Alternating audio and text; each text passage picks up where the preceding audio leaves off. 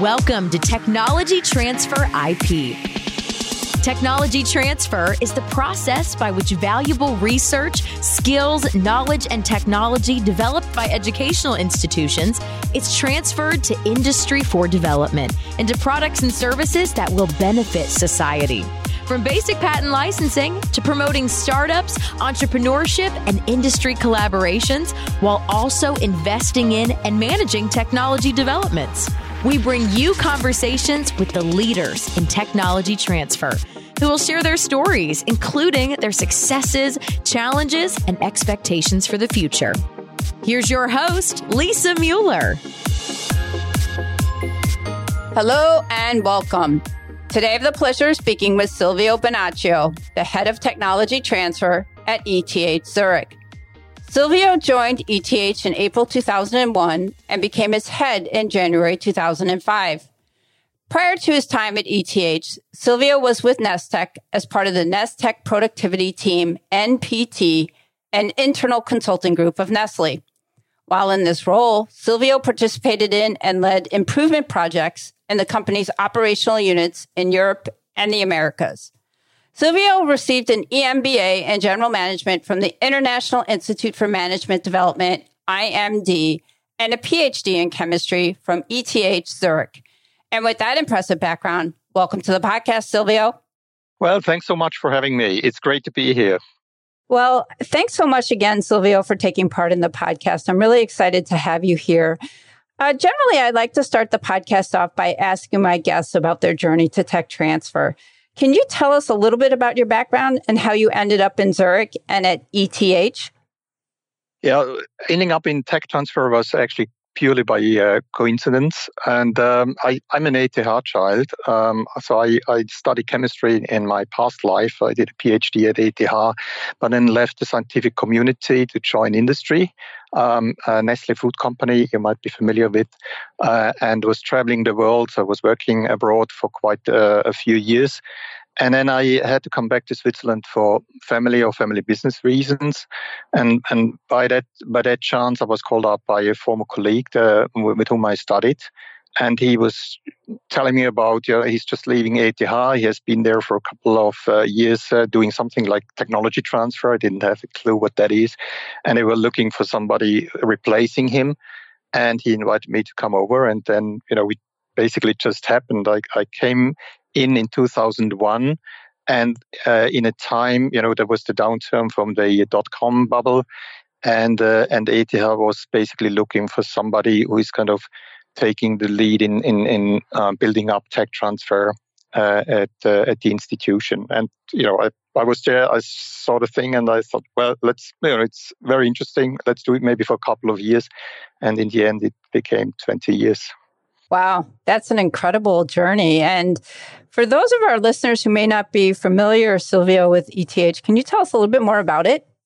Uh, yes, certainly. So ETH stands, uh, I know a little bit clumsy German for Eidgenössische Technische Hochschule, which, which translates uh, into Swiss Institute of Technology, and uh, is basically a medium-sized um, uh, university, a technical university, in comparison to other, you know, my European and US uh, uh, universities. Uh, we have about 23,000 something students, about 520 something uh, faculty, so that's um, full-time equivalents. We have a very generous budget of about uh, 1.9 billion Swiss francs, which translates in about uh, somewhat over 2 billion US dollars per year. And organizational wise, we have, you know, classically 16 departments with all types of um, sciences, natural sciences, um, engineering sciences, um, civil engineering, a little bit of social sciences and management sciences. Um, and then lots of uh, so-called um, uh, centers of competencies, which are cross-functional with uh, professors from various areas uh, that do research in, in, in certain new fields the most recent one is maybe the Artificial Intelligence Center, uh, which embraces about uh, 100 professorial chairs uh, that contribute to this area. So I know you there's a lot going on in terms of tech transfer there at ETH. So one of the things I wanted to start off asking you about is your technology park called Innovation Park. Um, could you tell us a little bit about that?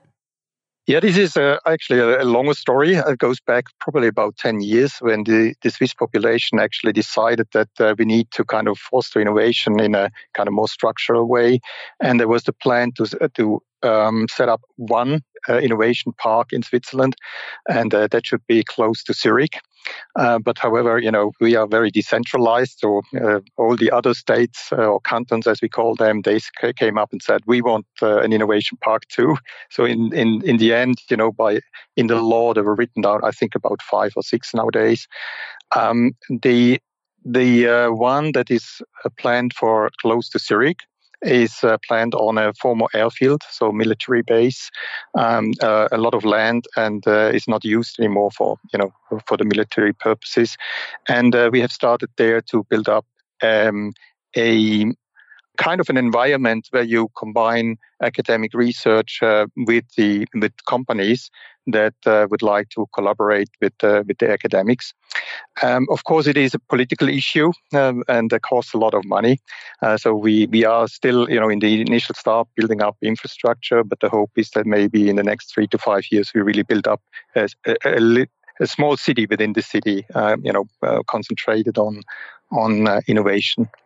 Very neat. And and you also have something called the Innovation and Entrepreneurship Lab, um, and also the Pioneer Fellowship Program, which I was hoping you could tell us a little bit more about each of those. Oh, absolutely, yeah. So that's more uh, an internal program, and it has to do uh, with the problem that every uh, fundamental fundamental research institution is facing. You know, the in such a, a, fundamental research institution, the technology that come out of this, you know, research is always of very early nature, and uh, maybe not really um, ready for being picked up by industry. So uh, the idea there was uh, why not building a platform where young people that have done their master's or PhD uh, work and came up with a, cool technology have um, uh, built up a interesting business idea on that and and support them by you know, developing the technology a little bit further, so taking them out of the area of the fundamental research and, and putting them on the more the development area and help them sharpen the business case um, with coaching, but also, you know, financially uh, and with infrastructure with the purpose that after some time they can really start their company. And we call that Pioneer Fellowship. It basically uh, means that people um, you know, with master's or PhD degrees can apply twice a year for a grant, which is $150,000, uh, if you like. And um, they, if, if granted, they get uh, 18 months' time um, in the innovation and entrepreneurship labs, which are small incubators. We have actually two of them more, one more you know, directed for life science um, um, related um, projects and another one for more engineering related projects. And then we have a, um, a, a, a, pool of people, um, usually serial entrepreneurs that help the young guys to basically exactly do that, you know, develop their business still under the under the roof of ETH and as employees, but they are fully responsible for the budget of the 150,000, with the aim that after 18 months that uh, that they will have built up their company. Wow, those are really um, very interesting. And in terms of um, programs, another one that I found very interesting that you have as well is something called the ESA BIC Switzerland, which, from what I understand, is a startup program of the European Space Agency. So I was wondering if you could tell us a little bit more about that. Exactly. Yeah, the European Space Agency has started a program already uh, a couple of years ago, and we came into that prog- program actually uh, the first time five years ago. Um, I, I, think in the meantime, uh, all over Europe there are about uh, fifty something of these uh, um, business incubator center, as they, they call them. And what it is, is basically an environment or support program where ESA um, spends money to have uh, technology developed that can be applied uh, in aerospace or technology that has been you know uh, developed for aerospace can be translated into something that we can use here down uh, on earth and uh, so switzerland has or ETH has actually um, handed in an application five years ago and, and got it granted. And uh, during these five years, um, this is not only for ETH um, technologies or, or, startups, but it's a, a national program uh, just run by ETH. And uh, out of this program, over the last five years, came over 50 startups. Um, all over the program for ESA, I just looked it up uh, um, yesterday. There came out over the last five years about 500 startups all over Europe, wow. just on out of this of that program. That's a lot of startups. Yeah, it's pretty cool, and and the program is actually also uh, very nice in the in the sense of you get, of course, a financial support, which is two two hundred thousand uh, euros uh, if you get the grant. But it's it's not only that you get included in the in the network uh, of ESA, which of course is is you know worldwide uh, and and, and of course very concentrated in Europe, but uh, essentially worldwide. And with that, you get a completely different uh, business edge uh, and, and a lot of support by professionals. So that's an excellent program to advance such technologies. Yeah, I think one of the things I thought was interesting about that program is there's something akin to like 80 hours of technical and business support that the companies get, which, you know, that's quite a bit of time. So I think that probably goes to, like you said, the number of startups that came out of it, given that, you know, both the financial and the technical and business support. Yes, absolutely. Yeah. So uh, we actually we just signed the um, agreement for the next five years. We get uh, the grant to kind of run the business incubation center again for um, you know a couple of years. So we are very happy that this is uh, continuing. So we have again money for uh, up to another, I, I, guess, 50 startups for the next five years wow. in Switzerland. So that's fantastic. And Continuing on and asking you about some programs, I, I wanted to ask you about a program that you have that's called the Wyss Zurich platform. If you could tell us a little bit about that program. Yeah, this is for me one of the most fantastic programs uh, that uh, we uh, could put up, and uh, it is based uh, on the very generous donation of uh, of an industrial person, which is uh, Hans-Jörg Wyss. Uh, some people might uh, recognize the name. He was involved in setting up Synthes, which was uh, afterwards then bought by Johnson & Johnson uh, years ago. Uh, and from his wealth, he actually made it the generous donation of about 120 uh, million US dollars in about eight years ago, it must be.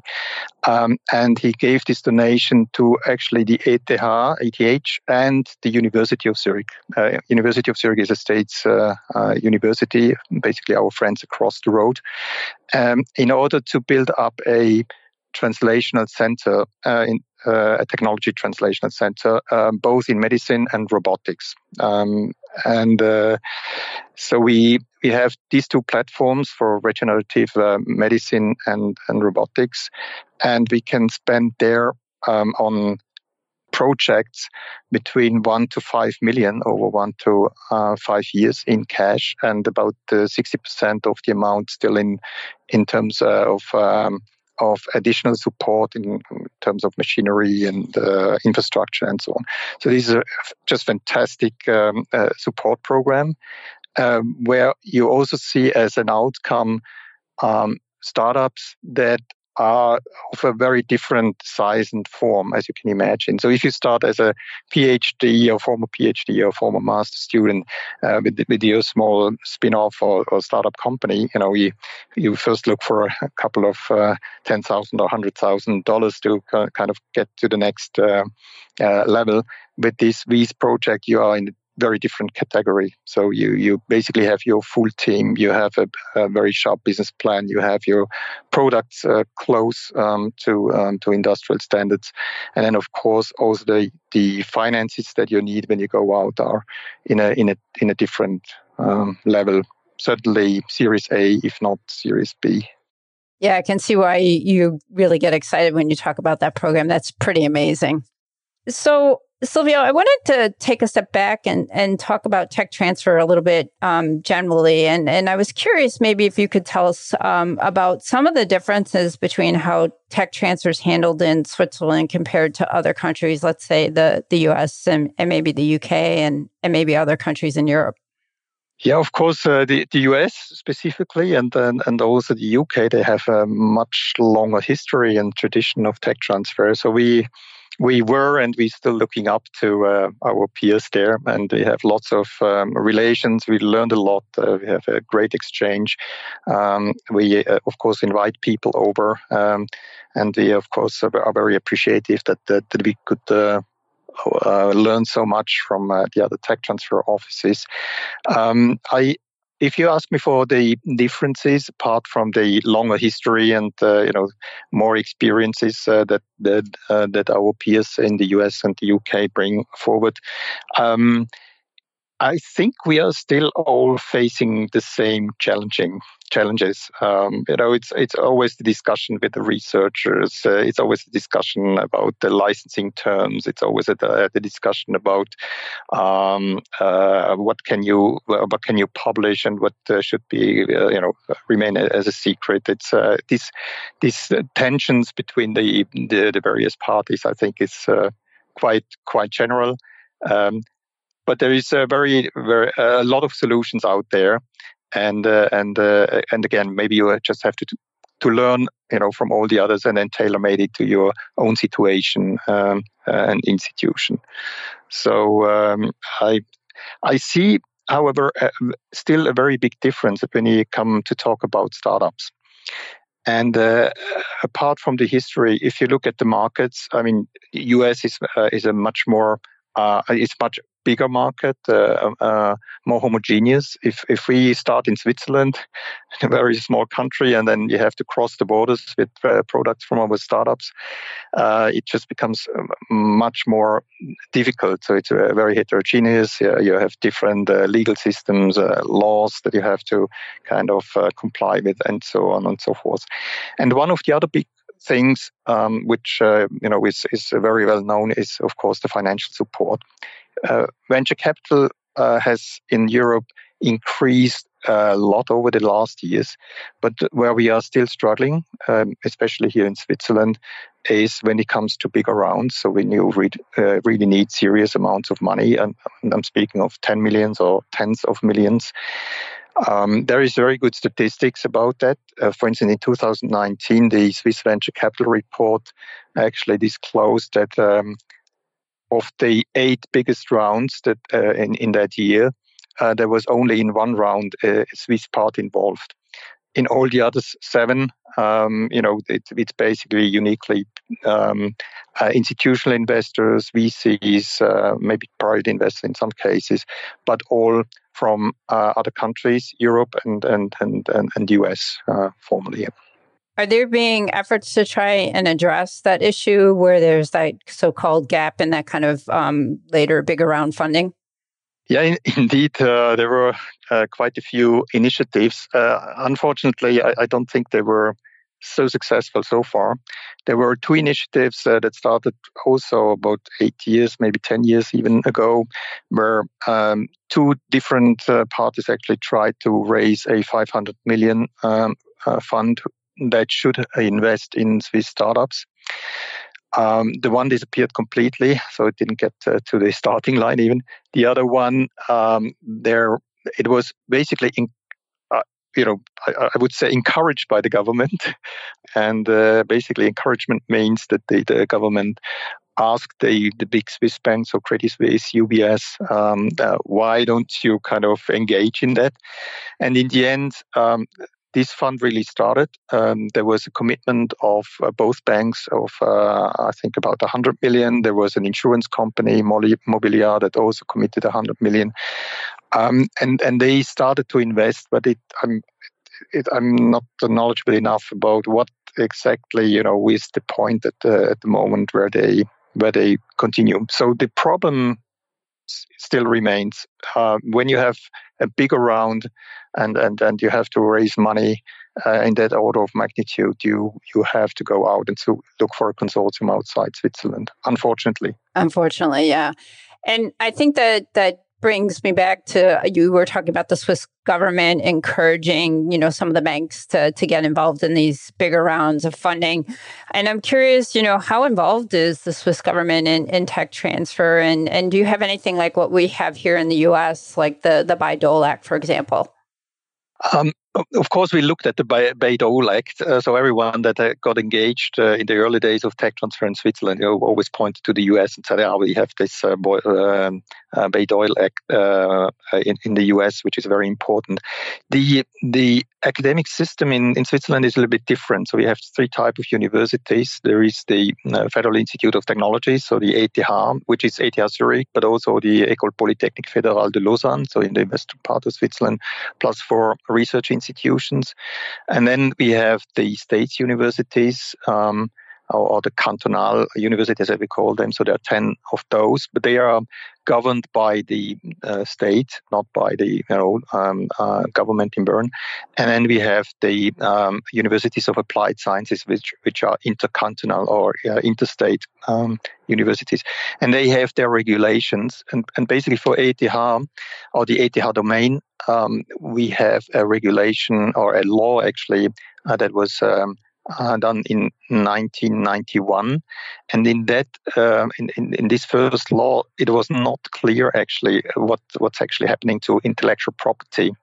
So my my ancestors at at the uh, tech transfer or whatever you know there was as uh, what you what you would call tech transfer today, they basically said, well, um, if somebody came up with an invention, they would say to the professor, look, uh, you do it on your own. Uh, we don't claim anything. And that changed in 95 um, when there was a revision and uh, it, and, you know, there was made the statement that basically intellectual property um, uh, belongs to the you know, individual uh, institution and has to be handled there. Uh, and since then, actually, the more structured uh, technology transfer was actually possible. Before that, it was kind of I mean, there was one person responsible for that, anyways. Uh, and then it became a little bit more, not really prominent, but it, mm, one became a little bit more aware um, uh, of that. But tech transfer in a more structured way came then with the revision in 2004, um, where that laid also the basis uh, in terms of how can we engage with startups, how can we hold equity in startups, and so on. And and that also kind of was the trigger for us in 2005 to establish tech transfer in a more professional way in a in a staff unit as we are today. Yeah, and I think that's a good segue, um, Silvio, because I wanted to ask you about your team, your office, because you've mentioned all these programs and all that's going on. So I'm curious if you could tell us a little bit about your team and how your office is structured. Uh, yes, certainly. So the um, tech transfer is kind of, um, or ETH transfer, tech transfer office embraces three areas of activities. So the the uh, biggest part is uh, at the moment, at least, the collaboration with industry. So there is a what we call the contract group. Um, that's a, a team of about 10, 12 people, uh, mainly lawyers and and they engage in negotiating terms and conditions uh, when it comes to collaboration between our researchers and and in industry. And then we have a uh, uh, another team which is what you would call a classical technology licensing part um, of it.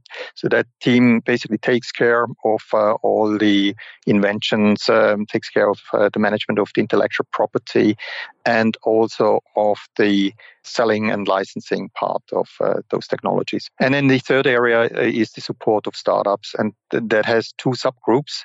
Um, and uh, that, that is there's a spin-off support group you know that looks uh, that uh, those who made a, make a company that they find shelter for at least sometimes at ETH um, so the, that they get uh, also access to infrastructure and so on. And then the other subgroup is the innovation entrepreneurship lab. So that's that's the whole area. So how many people in total would you say you have approximately at present, it is about 31 headcount, I think we are. Yeah. yeah, so fairly, that's a pretty big office. So, yeah, I'm not surprised given everything that you have going on there and the number of startups and spinouts and all these different programs. Yeah, though I, I, I, have to say we're always a little bit envious. Uh, I mean, we look up to MIT and Stanford and Columbia University and all those, uh, you know, very, very successful um, uh, universities. And if you look at the offices there, uh, at least that is my understanding. MIT has a loan for the technology licensing part, about 40 something people. And uh, and of course, you know, relate, related to that with our what is it about eight nine people in our licensing type of area, that is of course still very very small. So, Silvio, I wanted to ask you know, you, you, talked about your team, and, and I'm curious if you wouldn't mind sharing some of the metrics from your group and your office, you know, things like invention disclosures, patent filings, royalty revenue, licenses, spinouts, um, maybe that you're, you and your team have had either in the last year or the last few years. Yeah, I'm glad to do so. So, the the numbers, uh, I, I, guess, they are not very impressive if uh, if compared to the U.S. Um, universities. That has a little bit to do to do with the size um, of our office, but it has also a little bit to do with that we are very clearly focusing on on the things that we think are, you know, that we are able also to do something with. Um, so to give you a uh, an impression, we have about 200 something invention disclosures per year. Uh, out of them, we file um, part of them together with industry about 80 to 100 patents. And uh, we produce about 25 to 30 startups uh, at ETH. In terms of licensing income, we are not at the point where MIT, Stanford, and our other peers are. So we are in a couple of millions. Uh, I think that's a question a little bit of the of time um, and increasing the patent or licensing portfolio. So our licensing portfolio is probably around three, four hundred active licenses, and the patent portfolio uh, accordingly um, uh, somewhat higher. And the hope is, of course, that we can increase uh, those numbers. Uh, I think there's a lot of potential still at our institution. Yeah, based on everything that you've described so far, it, it sounds like there's tremendous potential. Um, so I, I, wouldn't be surprised uh, if those numbers really start to, to increase. So, Silvio, I wanted to switch gears a little bit and, and ask for your view on what you think is most important in managing innovations to give them the greatest opportunity for success. Yeah, that is a very tough question. I think everyone is struggling, but you know, the whole world is trying to do innovations. And uh, yep. if I look at our tech transfer activities, um, I guess uh, many of my colleagues would agree to that. It is a people's business. Um, so you you know you have to have very good people uh, that have a lot of passion uh, to do this uh, this work. And I think the success of tech transfer has a lot to do with network. The more you know people, the more ties you have to industry, the more uh, programs that you have to support uh, startups and, and people that outside of your university uh, can help you in, in, in that endeavor, the more successful you are. At, at least that's the experience that we made so far. So I guess people and network is, is probably the most critical point. Now, I wanted to go back to you talk about um, corporate or external partners. You mentioned them briefly when talking about your office. I was wondering if you could give us some examples of some relationships that ETH has with external partners. Yes, uh, there, there are some very prominent ones. I mean, there's there's lots of, of collaborations that we do. So we we sign about uh, a thousand, a thousand two hundred uh, new contracts every year. Um, out of those uh, are really like bigger collaborations, about 600, if you like. But uh, of course, there is also some kind of strategic collaborations that we uh, entertain with with the industry. And uh, let me maybe point out two of them. One is uh, with IBM, where we have a shared infrastructure a little bit outside of uh, Zurich. And uh, it came about that uh, both uh, of us, IBM as well as ETH, had need of a new clean room and uh, we have still grounds where we could build up something like uh, like that. But there's uh, of course the law and uh, and the people around which uh, don't like to, you know when you when you do too much construction and there. Uh, and IBM had the same need. so IBM has for many, many, many years a research center in Switzerland, a very prominent one, and uh, and we we have very good collaboration and, and, and ties with IBM in the past. And by chance, by, at the lunchtime, my form, former boss or former former boss, the vice president uh, at that time, and the uh, and the director of the IBM Research Center in in Rüschlikon, as it's called. Um, you know, they they talked about that, and then suddenly came to the conclusion: well, don't why don't we buy it? Why why don't we build it together? And that's uh, that's what happened. So uh, there was a shared facility built up. Both parties then um, put in um, substantial amount of money for uh, infrastructure, and ETH uh, signed a 10 years rent agreement so that we have uh, access and, and, and can build up research teams there. And uh, after the, after the 10 years, we just renewed that because that was so successful and really a place of true uh, open innovation. Um, a very a very good example. Another one is a very prominent one is the Disney, Disney Research Center. I think it's uh, still the uh, only one here in Europe that Disney uh, entertains. And just to give you an, an, impression, we just had the 10th uh, anniversary also with this collaboration. It's just a fantastic environment where crazy people from both sides, from the Disney side as well as from just come together and do even you know crazier things together. I would imagine that must be a very creative bunch. I would think, just given Dis- Disney in general and how they like to push the envelope on on things. Absolutely, and and and, and if I look at the numbers, I mean, you have a general uh, framework agreement, and under this framework agreement, we did more than 400 uh, um, uh, collaboration uh, over the last uh, 10, 11 years now. That's pretty impressive. And so I also want to ask do you have any uh, relationships with philanthropic organizations? I know with some of the guests I've had on my, you know, my podcast and outside the US, there isn't as much of a role with philanthropic organizations like there is in the US. So I'm curious what what that's like in, in Switzerland. And I, th- I think you've mentioned, you've touched on that a little bit, but I'm wondering if there are others.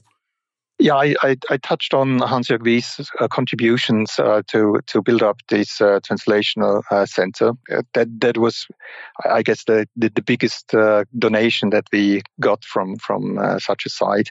Um, I'm actually the wrong person to ask that, but the the we have an organization which is the ETH Zurich Foundation that does the fundraising for ETH Zurich, and through that channel we get a lot of contributions. So they the contributions that come together from this side, I think they raise about 50 to 100 million per year, and uh, and many of them are, of course, of the generous donations from foundations. Um, we are on the other side in direct contact with uh, a couple of foundations. There are some prominent ones, Gebert Stiftung, uh, uh, Bodnar Stiftung, if you like to, uh, you know, I'm not sure whether anyone knows the name outside of, uh, or in, in the in the US or outside of Switzerland, anyways. But but those are very important uh, contributions uh, for you know certain topics that we would kind of get engaged with.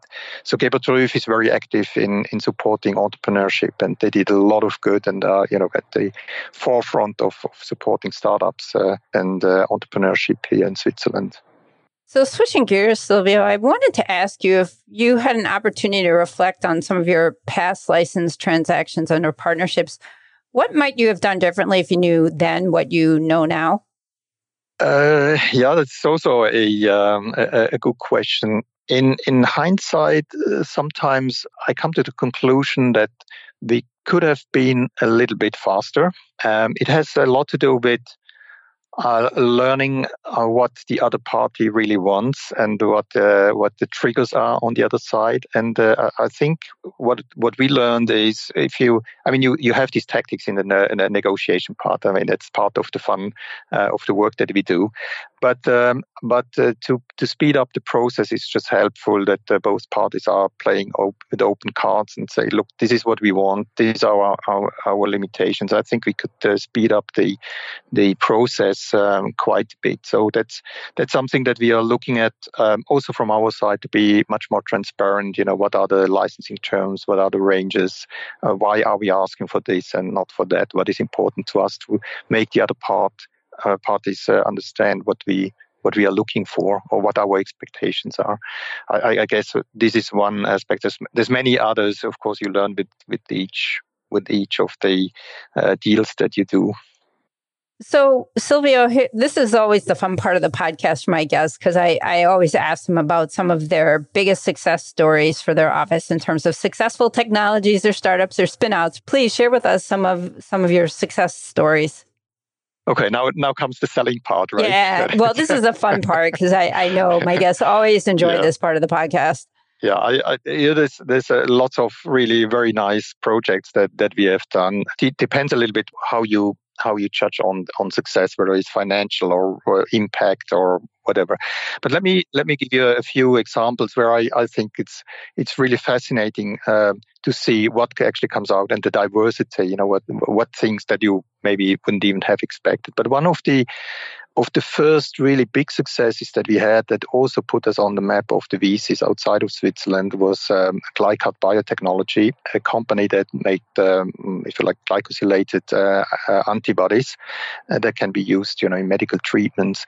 And actually, they they got the I think in 2013 or 14, um, the, the, the green light in the US to kind of um, you know um, uh, bring that uh, drug to the to the to the market. And then it was actually in 2000 um, in 2000, 2001, when the company was created, you know, there's a long story behind that. But in 2004, they were bought by uh, Roche after a bidding process, and that was actually the first time when we had shares in a company. And, and you know, in in so we, I, I, told you before in 2004 there was a change in the uh, in in the law, and, and by that chance we just actually uh, switched uh, switched gears there and and uh, had shares for the first time that we you know immediately could sell. Sorry, I I, I made a mistake. It's not 2004. It was 2005 when the company was bought by Roche, and for 234 million uh, dollars. For US is a very small number. For for Europe was the biggest biotech deal at that time. So that was a very nice uh, success. And then a few other things happened. Usually with the startups, uh, there's a company, Sensirion, that uh, went public uh, um, a few years ago. Uh, Sensirion produces sensors that you will find in uh, every other car nowadays worldwide. we have a uh, a company listed at the stock exchange um, uh, that is called u-blox that produces uh, uh GPS chips, um, which is for us uh, for IoT and uh, all these applications um, fantastic. there's a few things lined up that come up. my favorite is Optotune, a company that does tunable lenses. These are lenses that um, you know very thin and small lenses that you actually they are now in the in cell phones. So that's uh, since i think last year. And uh, and you can do um, close pictures. You can go to one two inches uh, but you also have zoom um, with the same lens. So you need only one lens and can do the spectrum. And it's um, things like like uh, um, meat replacement Planted that is uh, poultry meat uh, that uh, has just made um, a lot of attention here in Europe um, in the last two years. Um, Climeworks that produces ma- machines that take out CO2 out of the uh, out, out of the air, which is one of the as they say, uh, unique technology that it really can can help kind of reduce um, CO2, and and the the newest thing, which I think will make the news, it made it already in, the, in, in, Switzerland, um, but will make the news also um, in, in, Europe and hopefully beyond that is SCION, which is a, a new highly secure internet. Um, actually, it has it has been now published. Um, so the the Swiss government and the national uh, Swiss National Bank has implemented that. The ETH domain has implemented that uh, system now, and uh, we are trying now to establish that as a brand and a, a standard uh, to be um, hopefully implemented uh, also in other places you see, I, mean, I'm, I'm talking a lot, but I, I think it is just fantastic to, to see every every university has its uh, you know lots of uh, successes, uh, smaller or, or, or, bigger, doesn't really matter. But I, I think it's always very nice to see the diversity that comes out of such institutions. Just amazing. Yeah, it really is. I think that's one of the things I really enjoy hearing during these podcasts is that diversity of successes that come out. So, um, Silvio, though, with great success also comes some challenges. So I'm curious, what would you say your office's two biggest challenges are? Oh, yeah, there's a, a lot of challenges actually. uh, I guess one of the things that we are struggling, and, and not only us, but uh, a lot of uh, of the people, is um, the ever increasing uh, complexity. And uh, by that I mean um, content wise, so technology becomes more complex. It's not only the variety, but it's also that um, different technology come together. So you have a, a merge of technology. There's always, or even more and more software involved. So you don't have only like patented uh, technology that you can kind of you know grab, but there's a lot of software uh, ongoing, um, uh, especially when you go to um, open source uh, software. That's a kind of a very dynamic dynamic animal to to, con- to control that.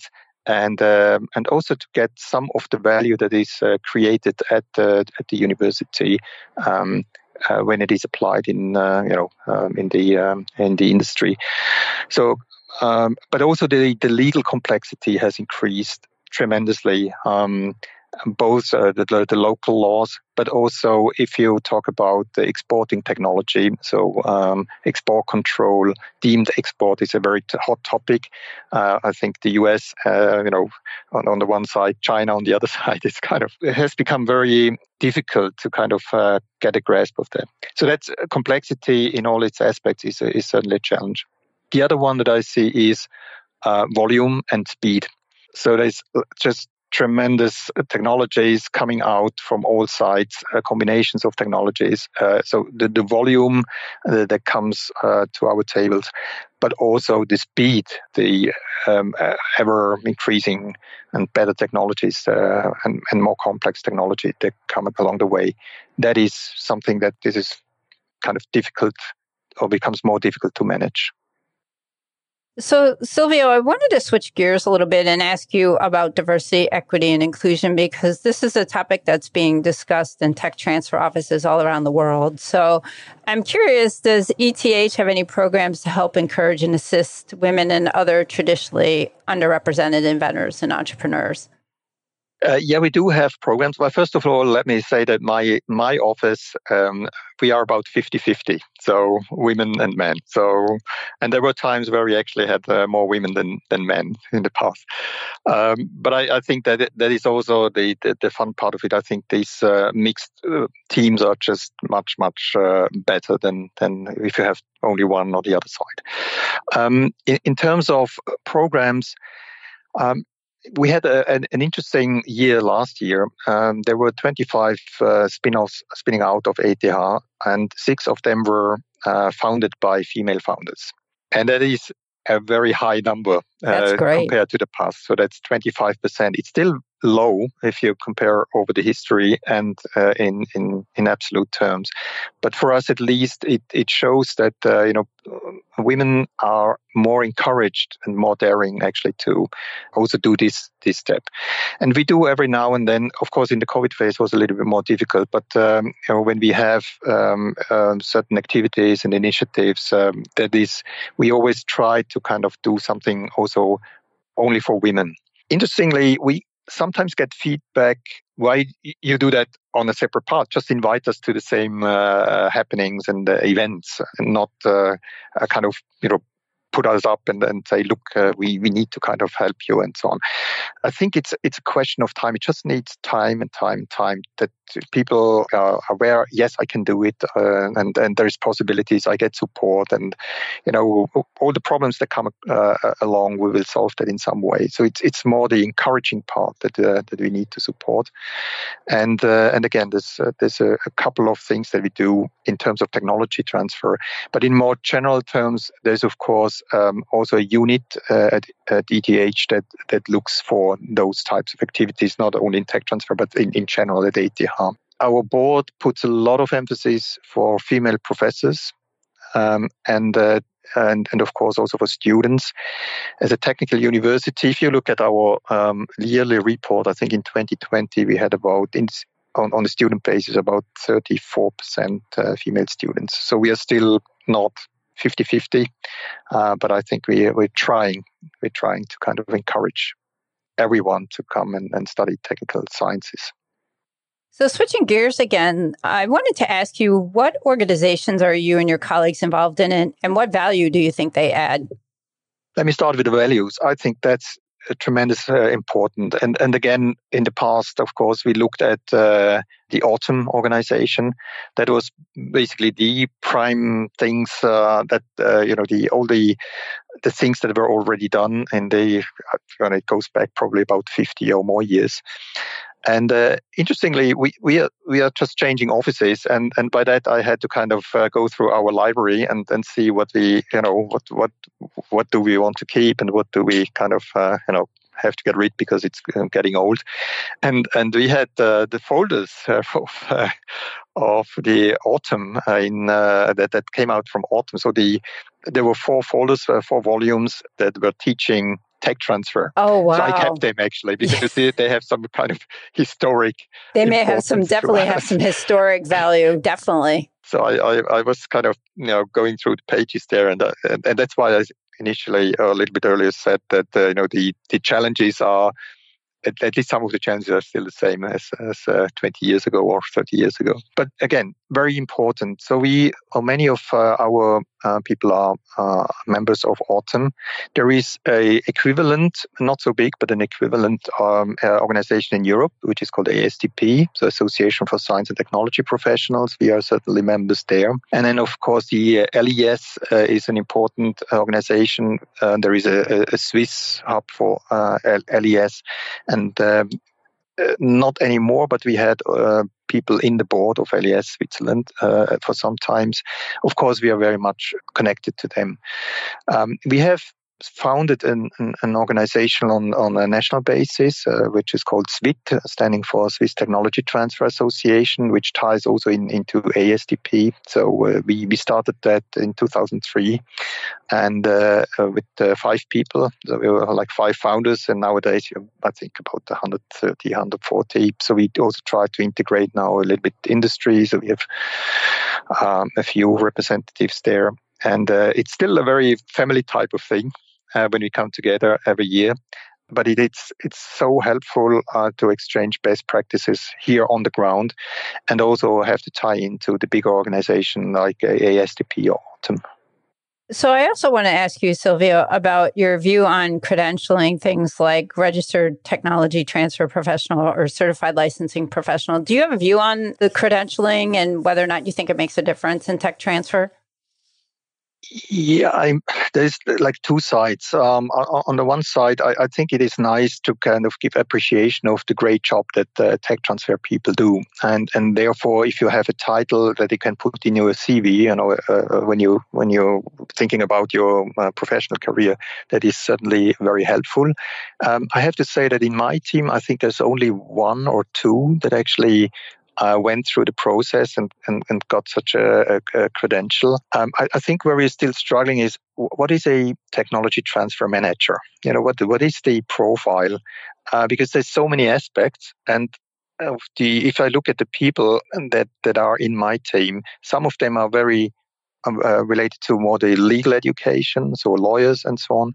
Uh, uh the others are more like uh, people that have studied uh, natural sciences, have done a PhD, and then went into industry. I think that's a very important part. You need to understand industry to be um, successful in tech transfer, and then did an MBA on top of that, and or an IP uh, degree, and and then came back to uh, the, the, university. So I, I, think one of the problems or the, the, the, the, challenges that I struggle with is what is a tech transfer manager? What does, you know, what, what is the profile that you need to go through or acquire to get this degree? But other than that, I, I think why not? Yeah, absolutely. So, Silvio, I generally like to close the podcast by asking my guests if you could have any three wishes granted or a vision realized for your office, what would that be? Uh, so many wishes. Sorry, you only uh, get but, uh, three. no. thank, thank you for offering. But but let me put it a, a little bit in a different way. Uh, there is um, wishes for for uh, not only for my office but um, uh, for different parties that add to tech transfer. And uh, let me start again with the founders. I, I, I wish for our founders or the founders at uh, at any universities just to keep on or, or be even more bold and daring and, and really, you know, just try it out. It's the best thing that you can do, especially in your early days of your career. Just just go ahead and, and, and do that. So I wish the courage for all all these people and I'm very thankful for those who try. I I would wish for the investors outside of Switzerland to come to our place, look at uh, the fantastic technologies, and and uh, start investing. And I wish for Switzerland that uh, that we come to a point where we also can write bigger tickets. And and last but not least, uh, I for my office, but uh, but in general for the universities and and and those who support um, technology transfer in their institutions uh, despite the speed, complexity, uh, the focus on more business and financial returns and so on. Um, please, please, uh, I know it, it needs to be managed, everything, but beyond the management, please keep up the passion. Uh, keep up the passion. Uh, let's let's not lose the drive. Why we're doing that? Um, why we're trying to get technology out of the university areas uh, into the world to make the world hopefully hopefully a somewhat better place. That's a really great motivating wish. And and I think keeping up the passion is is really needed, especially in this day and age. So thank you. Those were three really great wishes. Well, Silvio, I can't thank you enough for all your insights and time today. This has been an absolute pleasure. If any of our listeners want to reach out and ask you any questions, where can they reach you? Yes, please uh, do touch base. Uh, uh of course, you will uh, find us on our ETH website. Um, uh, you can uh, also email me directly at uh, silvio.bonaccio at sl.ethz.ch. Um, and yeah, please contact me. I'm more than happy to talk, exchange, you know, whatever. Well, thank you so much again, Silvio. It's been really great to have this opportunity to talk to you. Thank you very much, uh, Lisa. It's been a great pleasure. Thank you. Thank you for listening to Technology Transfer IP. Please visit us online for more resources at techtransferipforum.com.